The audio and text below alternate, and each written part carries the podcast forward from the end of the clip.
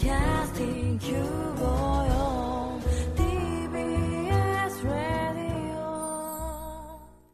TBS ラジオポッドキャスティングをお聞きの皆さんこんにちは。安住紳一郎の日曜天国アシスタントディレクターの刈谷陽子です。日天のポッドキャスティング今日は340回目です。日曜朝10時からの本放送と合わせてぜひお楽しみください。それでは3月16日放送分安住紳一郎の日曜天国。11時からのゲストコーナーをお聞きください。それでは今日のゲストです。シャークジャーナリスト沼口麻子さんです。おはようございます。よおはようございます。よろしくお願いします。ろしくお願いいたします。シャークジャーナリストということでシャークはサメですね。サメの意味ですね。そうですか。今日はサメタイツを履いてらっしゃるんですか？はい、もう毎日大好きで毎日履いてます。そうですか首に下げてらっしゃるのは？はい、これもオオメジロザメの本物の歯ですね。あサメの歯をペンダントに、はい。はいはあそしてこれはキーホルダーですか？お持ちなのいやこれがえっ、とペンケースですね。ペンケースもサメでできてるんですか、はい。でこれはペン。あペンもはい。ジンベエザメですか？あこれはシュモクザメです。シュモクザメですかそうですなんとなくヘアスタイルもちょっとあのサメっぽいっていうか。ありがとうございます、えちょっと意識しました。そうですか？切り添えてらっしゃるんですけれど とてもかっこよくあ顎の下ぐらいで、ええ。はい、でもシャクッと見えますね。シャクッと、ええありがとうございます。はい、アイラインもちょっとサメっぽいですね。ありがとうございます。ね ブルーグレーブルーグレーで。はい、もうサメ大好きなんですよ。鼻もちょっとサメっぽいですよね。ちょっとヒレっぽい感じですいえい。えいえ。怒られるまで何でも言ってみようかなと思いますけかっこいい女性ですそうですね、はい、ありがとうございます。雑誌の女性編集者っていう感じですね、そうですね。ええ姉キャンをやってますみたいな感じの綺麗な女性の方ですが、沼口麻子さんのプロフィール1980年昭和55年生まれ34歳東京都のご出身東海大学海洋学部に進学実習で訪れた小笠原諸島の父島で2メートルのサメに水中で出会いサメの生態研究へ。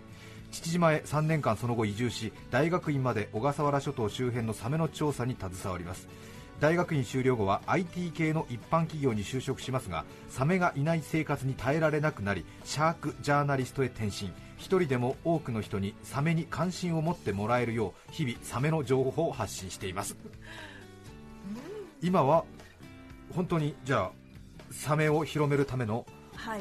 分泌業講演などをやってらっしゃるあとそうですね。真のサメの情報発信をしてるっていつも説明してます。真の？真のサメの情報発信。真というのは？あ、えっ、と正しい真実の真ですね。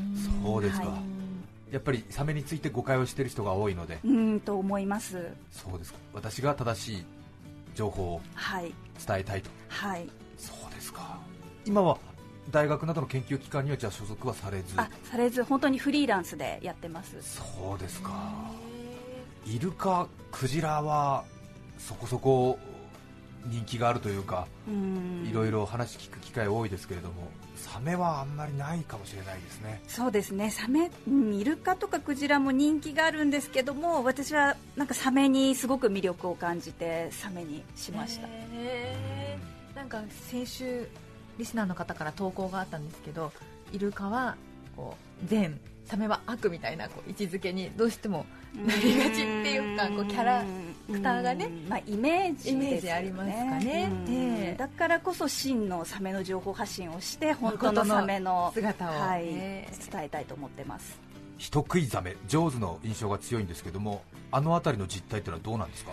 うん、そうですね。ほとんどサメに襲われて亡くなった方っていうのはいないんですね、そうですか。んでも結構メディアで、ね、サメの映画っていうともう人を食べるっていう風に描かれてしまうので、もう海に行ったらサメに食べられて殺されてしまうんじゃないかと思うんですけどもそうでもないんです。よくテレビ番組などでは海外でサメにこの後女性が襲われてしまい衝撃の映像みたいのがありますが、うんあれはじゃああんまり起こることではない？えーっとですね、その海域にもよるんですけども、まあ、その大きいサメがたくさんいる海域ではゼロではないんですね、事故は。ただ、そこまで世界中どこでもサメに襲われるっていうわけではないということです。日本の近海あたりで普通の一般の人たちが遊泳するようなところでサメに襲われるっていう危険性はどうでしょうか？んそうですね。この、とえー、と日本国内だとやっぱり沖縄のちょっと南の方で沿岸性の大型のサメがいるので、まあ、それに関しては気をつけた方がいいと思います、うん。サメが人間を食べるっていう時は、はい。サメにとってどういう状況なんですか？うんおそらくまあ間違えてしまってるんじゃないかなと私は考えていてそもそも人間が海中に生きている生物ではないわけですよね。で例えばイタチザメっていう種類であればカメをよく食べるんですね。浮いている、まあ、大きい丸っこいものをパクパク食べるとでそれが、まあ、たまたまそこに人間が海水浴でいたということだけで、まあ、人間だからこう食べようと思って来ているわけではないと思います、あえて人間を攻撃する積極的な理由はない、ないですね。日本にはどれぐらいサメってのは種類生息してるんですか？日本は今おそらく150から60種類くらいだと思いますね、うん、世界中には今500以上と言われています。そんなにあるんですか、へえ。沼口さんはサメに興味を持ち始めたきっかけは何なんですか？かけそうですね、まあ、いろいろまあ小さい頃から生き物がすごく好きで小学校の頃は本当に一般的に金魚だったりザリガニだったりカメだったり飼ってたんですけども中学生くらいに、えークリスマスプレゼントにピラニアを買ってもらったことがきっかけであ。なんかちょっと大型で歯がギザギザしている魚っていうのにとても関心を持つようになったんですね、でそれから大学で東海大学海洋学部といはいう海の専門の学校に進学し、最初に大学行って購買で見つけた本が「サメウォッチング」っていうはい。すごく魅力的な本だったんです。よ、え。うん。でそれであサメって私たちが思っているものとちょっと違う魅力がたくさんあるんだなっていうところででじゃあ大学2年生の時にサメに会うためにスキューバダイビングの、はい、認定を取ってで大学3年生の時に小笠原諸島父島でサメに会いはそして4年生から大学院までその父島に移住して小笠原周辺にはどんなサメがいるかまたそのサメが何を食べていて、またお腹の中にどんな寄生虫がいるかっていうのを調べてました、はい、うん。なかなか強い決断がありましたね 父島に移住したんですか？そうなんです。もう1回行ってもすごいこんなにサメがいるっていうのをびっくりして、まあ、そそもそもそのダイビングした時にたまたますごくお客さんがいて私、はえー、と立縄漁船という漁船に乗ってのボートダイビングだったんですね、そしたらそのボートの一番下のところにサメの歯がうわーってすごくいっぱいあってえで漁師さんの乗り子に聞いたらサメが好きでサメの頭を船底に入れて腐らせて歯だけにしてであのネックレス、まあ、こういう形ですよね。私が今身につけてるようなネックレスを作ってるっていうのでわーってこの船底にいっぱいあるサメの歯見たら、あもうこれはやりたいと思って、はい、で漁師さんに私サメの研究したいんですけど取れたサメ全部くだくださいって言ったら、えいいよって。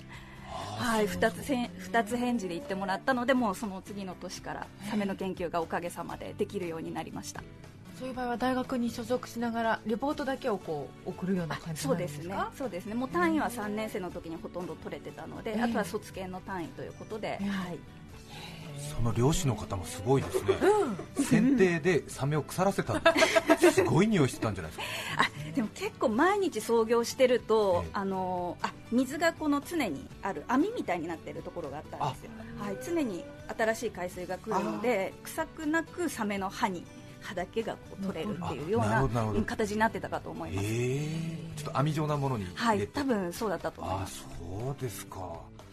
さて今日はそんな正しいサメの情報を世に広めたいというシャーカシャークジャーナリスト沼口麻子さんに意外と知らないサメの話を伺っていきます。まずは一気に紹介しますシャークジャーナリスト沼口麻子さんに聞く意外と知らないサメの話。その1サメの名前はぐっちゃぐちゃ。その2サメの歯は無限に生えてくる。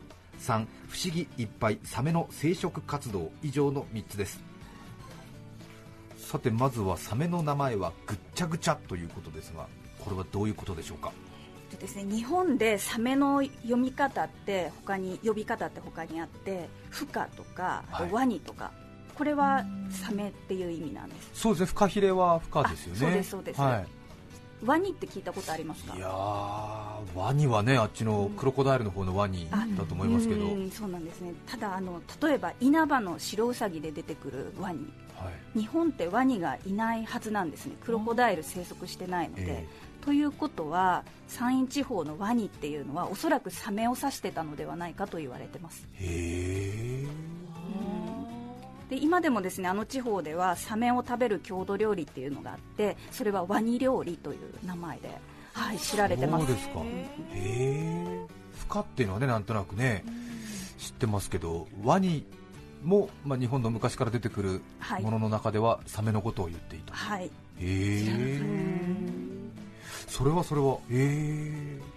なので名前がやっぱりぐちゃぐちゃになってくるんですかその後も。えー、とそうですねあのサメも標準和名と地方名って魚とかってそういう呼び方がいろいろあるんですけども、はちゃんとしたそのサメの、まあ、認定されてる標準和名でも眠りブカとかヤジブカドタブカっていう最後がフカってサメえもいるし、あとは白ワニっていうワニがつくサメもいるし、はい。それから大ワニザメっていうワニとサメがつくサメもいたりして なんかいろいろなんですよね。標準の日本語名があって、はい。地方でも違う呼び方があって、あもうまた別また別のあって。はい、例えばヨシキリザメのことを、えっと地方名では水ブカとかって呼んでたりするんですけども、はい。なんかちょっといろいろあるんですね。はい。なんかちょっと難しかったり、うんううん。んで英語の名前もまたあるんですよね。英語の名前がまたこれがさらに混乱してまして、はい。えー例えば英語でブルーシャークっていうサメがいるんですね、あの日本名で何だと思いますか？ブルーシャークだったら、まあ、青ザメじゃないとおかしいですね。そう思いますよね、えでもブルーシャークは青ザメではなくヨシキリザメなんですね、はあ。標準和名は、で青ザメは何て言うかというとマコシャークっていうまた全然違う和名で青ザメもあるんだ。あ青ザメっていう、はい、サメもいるんですけどもそれの英名はマコシャーク。はあそれからさっきあの話に出てきたイタチザメは日本ではイタチって言ってるんですけども英名になるとタイガーシャーク。はあ、惜しいっていう感じでしょうかね。イはタチとタイガーは全然違いますね、うん。でそれからいろいろ他にもあるんですよ。猫ザメっていうサメがいるんですけども、うん。それはブルヘッドシャーク、まあ、牛の頭、あブルヘッドはい、うん。でも実際猫ザメ見ると豚っぽい顔してたりとかして、まあ見る人とかその文化によって違うんでしょうね、そうですね。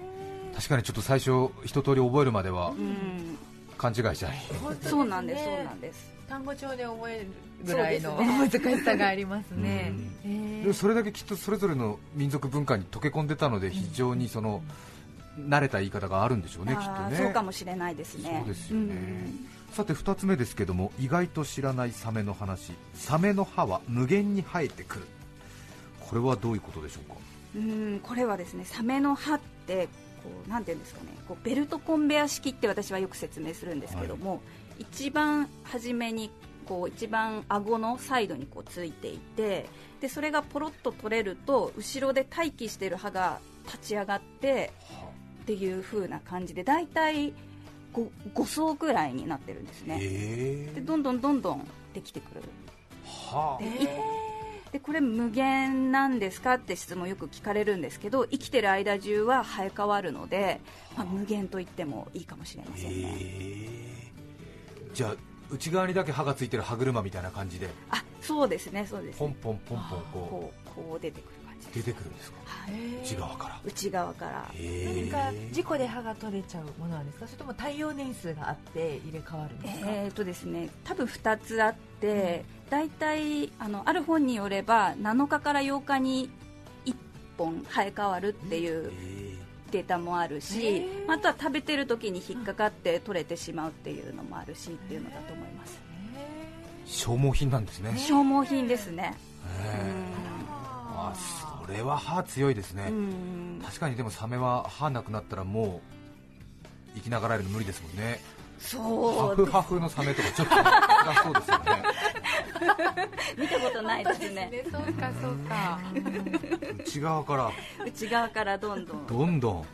次のスタンバイしてる歯ってのはもう見えるんですか？あもう見えます。5層くらい5本くらいは見えま5す本くらいはもはい。うストック。はい、ストックで、まあ、若干下の方は筋肉に入ってるので、ええ。はい、見えないところもあるんですけど、はい。まあこの顎だけ出してよくあのレストランとかで飾ってあるようなサメの顎のやつ、わかりますか、はい、あれとかを裏返しにしてみるともう5個きれいに並んでます、えー見たことない。そうですね。はい。それはスタンバイしてる歯は咀嚼するときにやっぱりこの釣り針の戻しみたいな感じで少し役に立ったりはするんですか？完全にスタンバイなんですか？完全にスタンバイです、ね、完全にスタンバイ。スタンバイです。えで最初の1本2本くらいはこうかぶってる時あるんですけど、ええ。この中はほぼもうここれくらいの角度で下に、はい、ーなるほど。入っているので。へえなんかねせっかくですから使えばいいのになと思いますけどね。でうん。もまあそこで消耗しちゃうといけないから。へそうですね。綺麗に皿の状態でもしれないです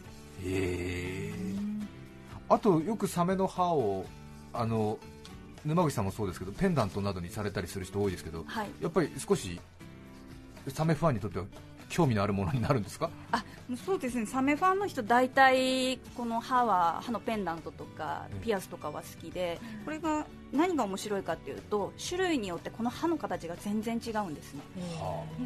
これとかは結構サイドが今つけてるのはオオメジロザメっていうサメの歯なんですけどもサイドがギザギザってノコギリ状になっていてまあこれは噛み切る大きい餌生物を噛み切る系の歯なんですおはじきくらいの大きさで正三角形ですけどもはい、その正三角形のここに2辺にはい、2辺にギザギザが、はい、は本当だギザギザだで逆にこの前あ、えっと話に出てきた青ザメは全くこのギザギザがなくてもっととんがってるんですね。それは突き刺して食べる、あなるほど。うん、なんかこれがナイフ状だとすると青ザメの歯はフォーク状えなんです。ーサメの歯もいろいろ種類あるんですか、ありますね。何本ぐらい入ってるんですか？あ1匹の。ええ1尾、えー、どれくらいですかね。この一番サイドだけだと50本だと思うんですけどその待機されてるのも合わせると多いやつだと300本という人も。はあ300本。はい。ほら。それは人間みたいに球歯とか剣歯とかそういうものはオール剣歯ですか？えーとまあ、そうですね。種類によってすりつぶし状の尖ってない歯を持っているものもあるんですけども、はい、ほとんどこのメジロザメの仲間はこのような同じ種類の正三角形のもの、正三角形のちょっと大きいものでだんだん小さく顎のサイドにはい、なるにつれて小さくなっていく。じゃあ本当にノコギリの歯ですねもうね。そうですね。ざっと、同じ角度でカカカカカカカって、はいなんか標本とかで作るのは好きなんですけどやっぱもうザクザクになります手は。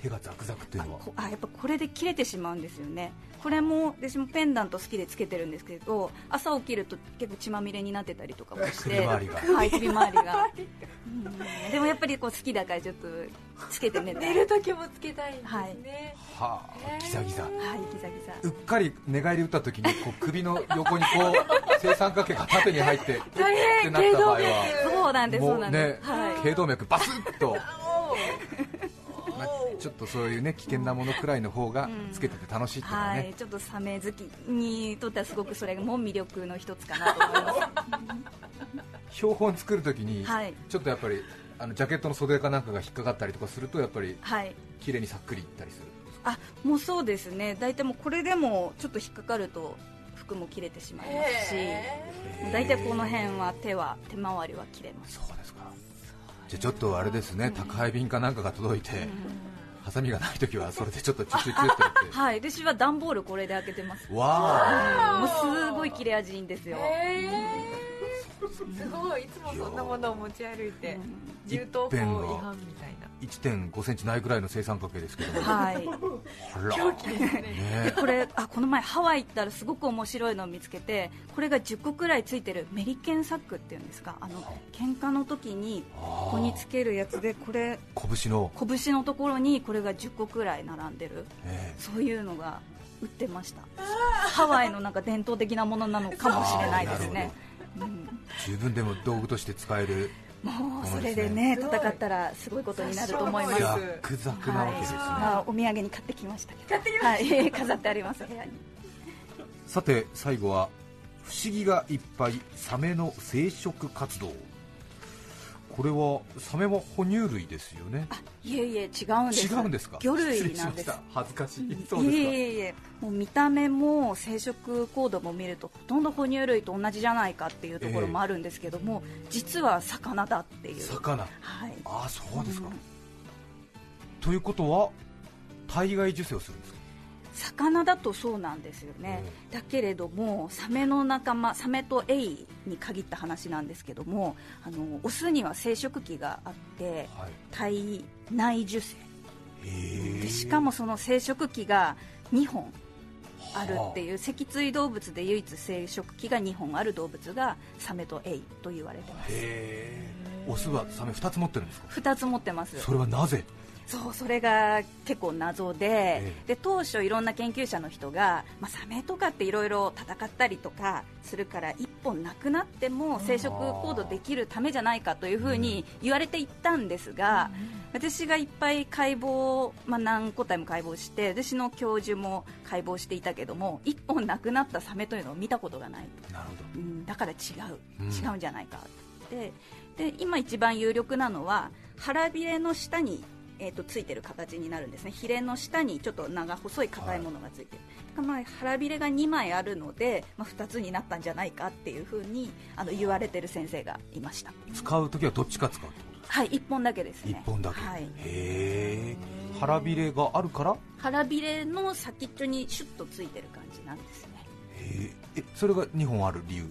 そうそうですね。腹びれが、まあええ。こまあ、ここの左右にあってはい。ここの下について、ここから、まあえー、と成長してっていうかここからこう生えてくるので、まあ、2枚あるから、あまあ、2本なのかな。こうついにと。ついになってるっていうふうに。ちょうど飛行機の一番後ろの,、はい。あの尾翼とはい。垂直尾翼の感じで3枚こう尾びれと腹びれついててそこの下にちょうどあ、まあ、そんなイメージね。イメージで飛行機の一番後ろについてるような感じですね、はあ不思議ですね。そうですね。きっとなんか理由があったんですよね。そうでしょうね。ねうん。で交尾をするわけですか？交尾をするんです。はでもこうすごく交尾も面白くって、えー、とメスにオスが噛みつくんですね、まあ、私たちみたいに手がない哺乳類みたいに手がないので、噛みついてメスを押さえて、はい。それでその交接器を1本だけ、まあ、逆側に曲げて挿入するっていう形で交尾をします。かなり激しいですね。血だらけですよね。血だらけ。もうメスはこれでい生きてるのっていうくらいもうポロポロです、えかわいそうですね、ねあらまそうですか。もうちょっと肌から見るとはい、精子ギリギリぐらいな。ギリギリに見えるのもいるんですね。ですようん。ねただそれでも泳いでるので、まあきっと1年2年で治ってしまうんだろうなと思うんですけどもそして、えー交尾をしてメスがあれですか1尾、はい。えっとですねこれ種類にもよるんですね、で子宮がサメって2つあるので子宮も2つあるんですか、はい、少なくともまあ2匹えですね、あはい、じゃあ。え産む時は卵？あそこもいろいろあって大体サメの中で今4割卵6割が子供を産む、うん。じゃあなんかもう魚類って感じしないですね、そうなんですよ。卵で産むのもいるんですか？卵で産むのもいますね、でその卵は海中をプランプランしてるんですか？えっとかなり卵といっても大きいんですよ、ええ。例えば1.1メートルくらいの猫ザメだとすると卵の1個の大きさがはい。大体15センチから20センチ弱くらい。からからですね。でそれを岩場にこう1個ずつ産みつけてでそれが1年くらい経つと子供がポコンとそこから出てくる。ちょっと大きめのマテリョーシカみたいなのが置いてあるんですね。そうですね。ちょっとねじ巻き状になってるものですね。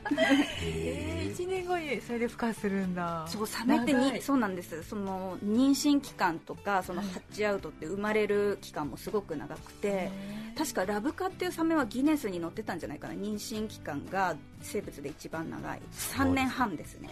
ラブカっていうサメは。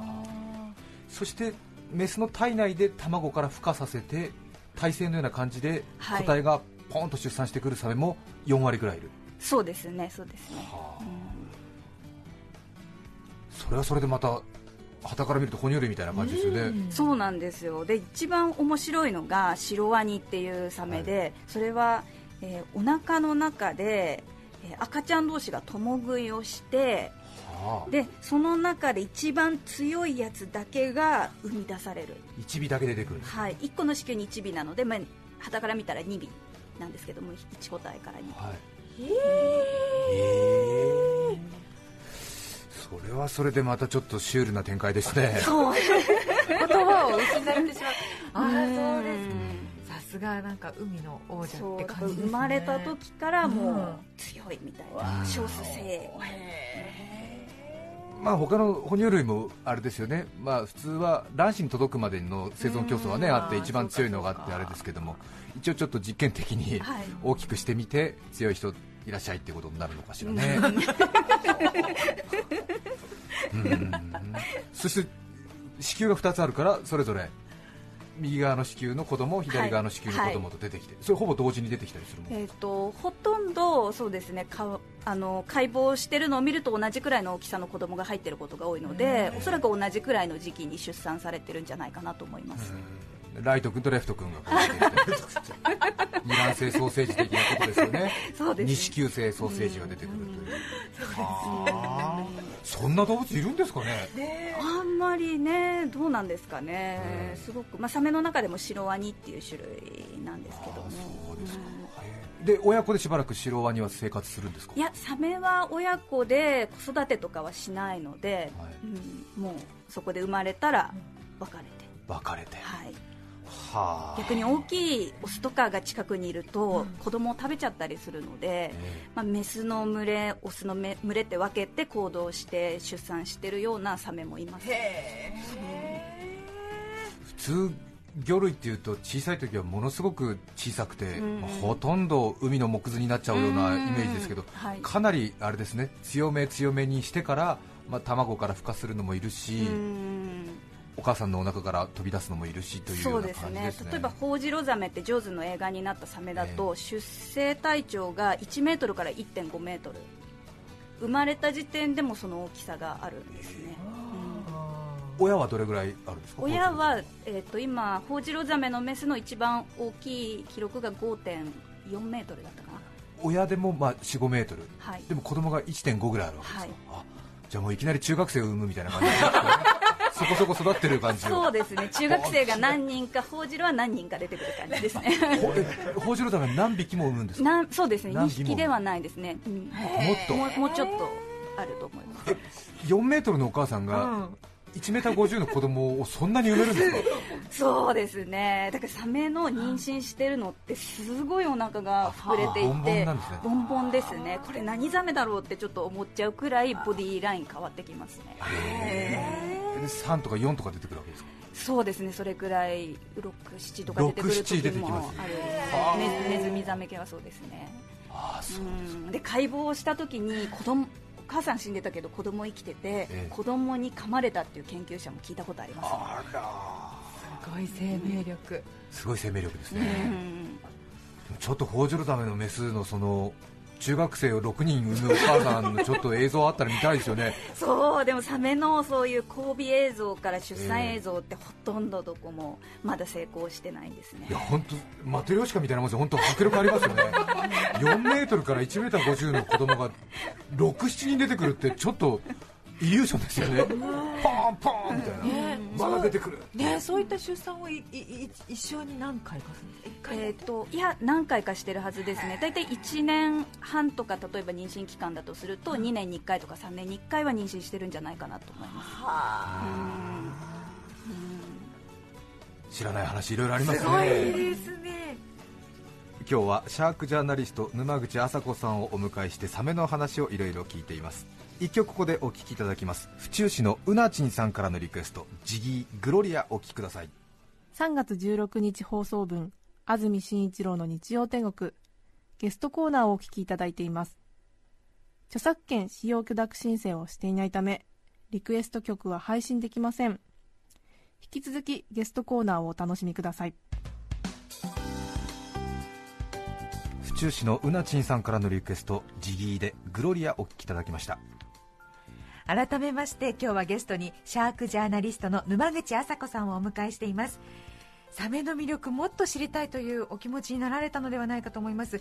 沼口さんとサメの話がしたいという方に来たる3月21日金曜日春分の日に午前10時から池袋の東京天狼院書店にて沼口さん主催のサメ談話会が開かれます。定員は10名料金は3000円です。定員10名？あこれ毎月やってるんです。あ毎月、はい、あそうですね。失礼しました、ディープな話がえ伺えそうです。また4月6日の日曜日午前11時からは池袋サンシャインシティのマリンダイビングフェア2014の中で沼口さんのサメトークショーが予定されています。こちらは観覧無料です詳しくは番組終了後日展のホームページをご覧いただくか沼口麻子さんの公式ブログでご確認ください。池袋のサメ談話会は毎月開いてるんですか？えっと、場所は六本木か池袋か、はい、やってるんですけどもほぼ都内は毎月やってます。あと全国でいろんなところで開催してなるべくサメをコアにあの知りたい人に向けてなので少人数制でやってます。サメっていうのは水族館で結構見られるものですか？えー、と水族館にもよるんですけども大抵は目玉の生き物になっているので、ほとんどの水族館でサメは見れると思います。そうですか。何かおすすめの展示施設などありましたら？はい。やっぱりサメといえばあの茨城県の大洗の水族館なんですね、はい。はい、でそこがサメの種類がまあ46種類かな。日本国内で一番種類数が多い水族館そうですか、ええ見応えありですね。見応えありですね。もうサメ好きは絶対に茨城県に行ってほしいです。そうですか。そうか。今日はシャークジャーナリスト沼口麻子さんをお迎えしました。正しいサメの情報を伝えたいということですけれども何か最後に世の中の皆さんに伝えておくべきことはありますか？うーんそうですね。私、えー、と潜在的なサメ好きの人ってすごく多いと思うんです。あまり日常でサメっていうあのをテーマにして話をしていないだけで、はい。実は日本人ってサメって聞くとえサメってあれこれだっけこうだっけ？あこれってなんか魅力的だよねっていうのを何かしら持っているはずなのでそこをちょっと呼び起こしたいっていうか。うん なので私はもう少なくとも日本国内10万人以上の潜在的なサメ好きがいると思っているので、え。ぜひサメ談話会とかあのブログとか問い合わせしてもらって、はい。もうサメの輪を広げたいんです。なるほど、はい。実はサメ好きだけども自分で気づいてない人がたくさんいるはずだと。気づいてない人および、えー昔サメ好きだって言ってちょっと阻害された経験があって言えなくてる大人になるまでサメの話がしたいってうずうずうずうずしてる人もいっがぱいいる。いっぱいいる。その人たちを救うんだと、はいそうですそうです。ね確かに。そういうことありますよね、そうか実はね事情あって今はサメ好きを封印している人たちをもう一度いいんですよっていう。爽やかにサメの話しましょうっていう。いらっしゃいっていう。いますよっていう。はい。そうですか。わかりました。もしかしたらね今ラジオ聞いて涙流してる人いるかもしれないですよね。もうぜひ問い合わせください。私間違ってなかったっていう。そういう人はぜひシャークジャーナリスト沼口麻子の名前のもとに集まってください。お願いします。今日はどうもありがとうございました。ありがとうございます。3月16日放送分安住紳一郎の日曜天国。ゲストコーナーをお聞きいただきました。それでは今日はこの辺で失礼します。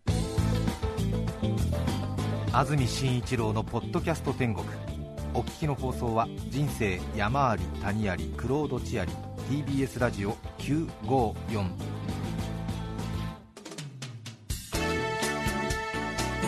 て来週3月23日の安住紳一郎の日曜天国。メッセージテーマは「最近気づいたこと」それでは来週も日曜朝10時 TBS ラジオ954でお会いしましょう。さようなら。安住紳一郎の「ポッドキャスト天国」これはあくまで試供品皆まで語れぬポッドキャスト。ぜひ本放送を聞きなされ。TBS ラジオ954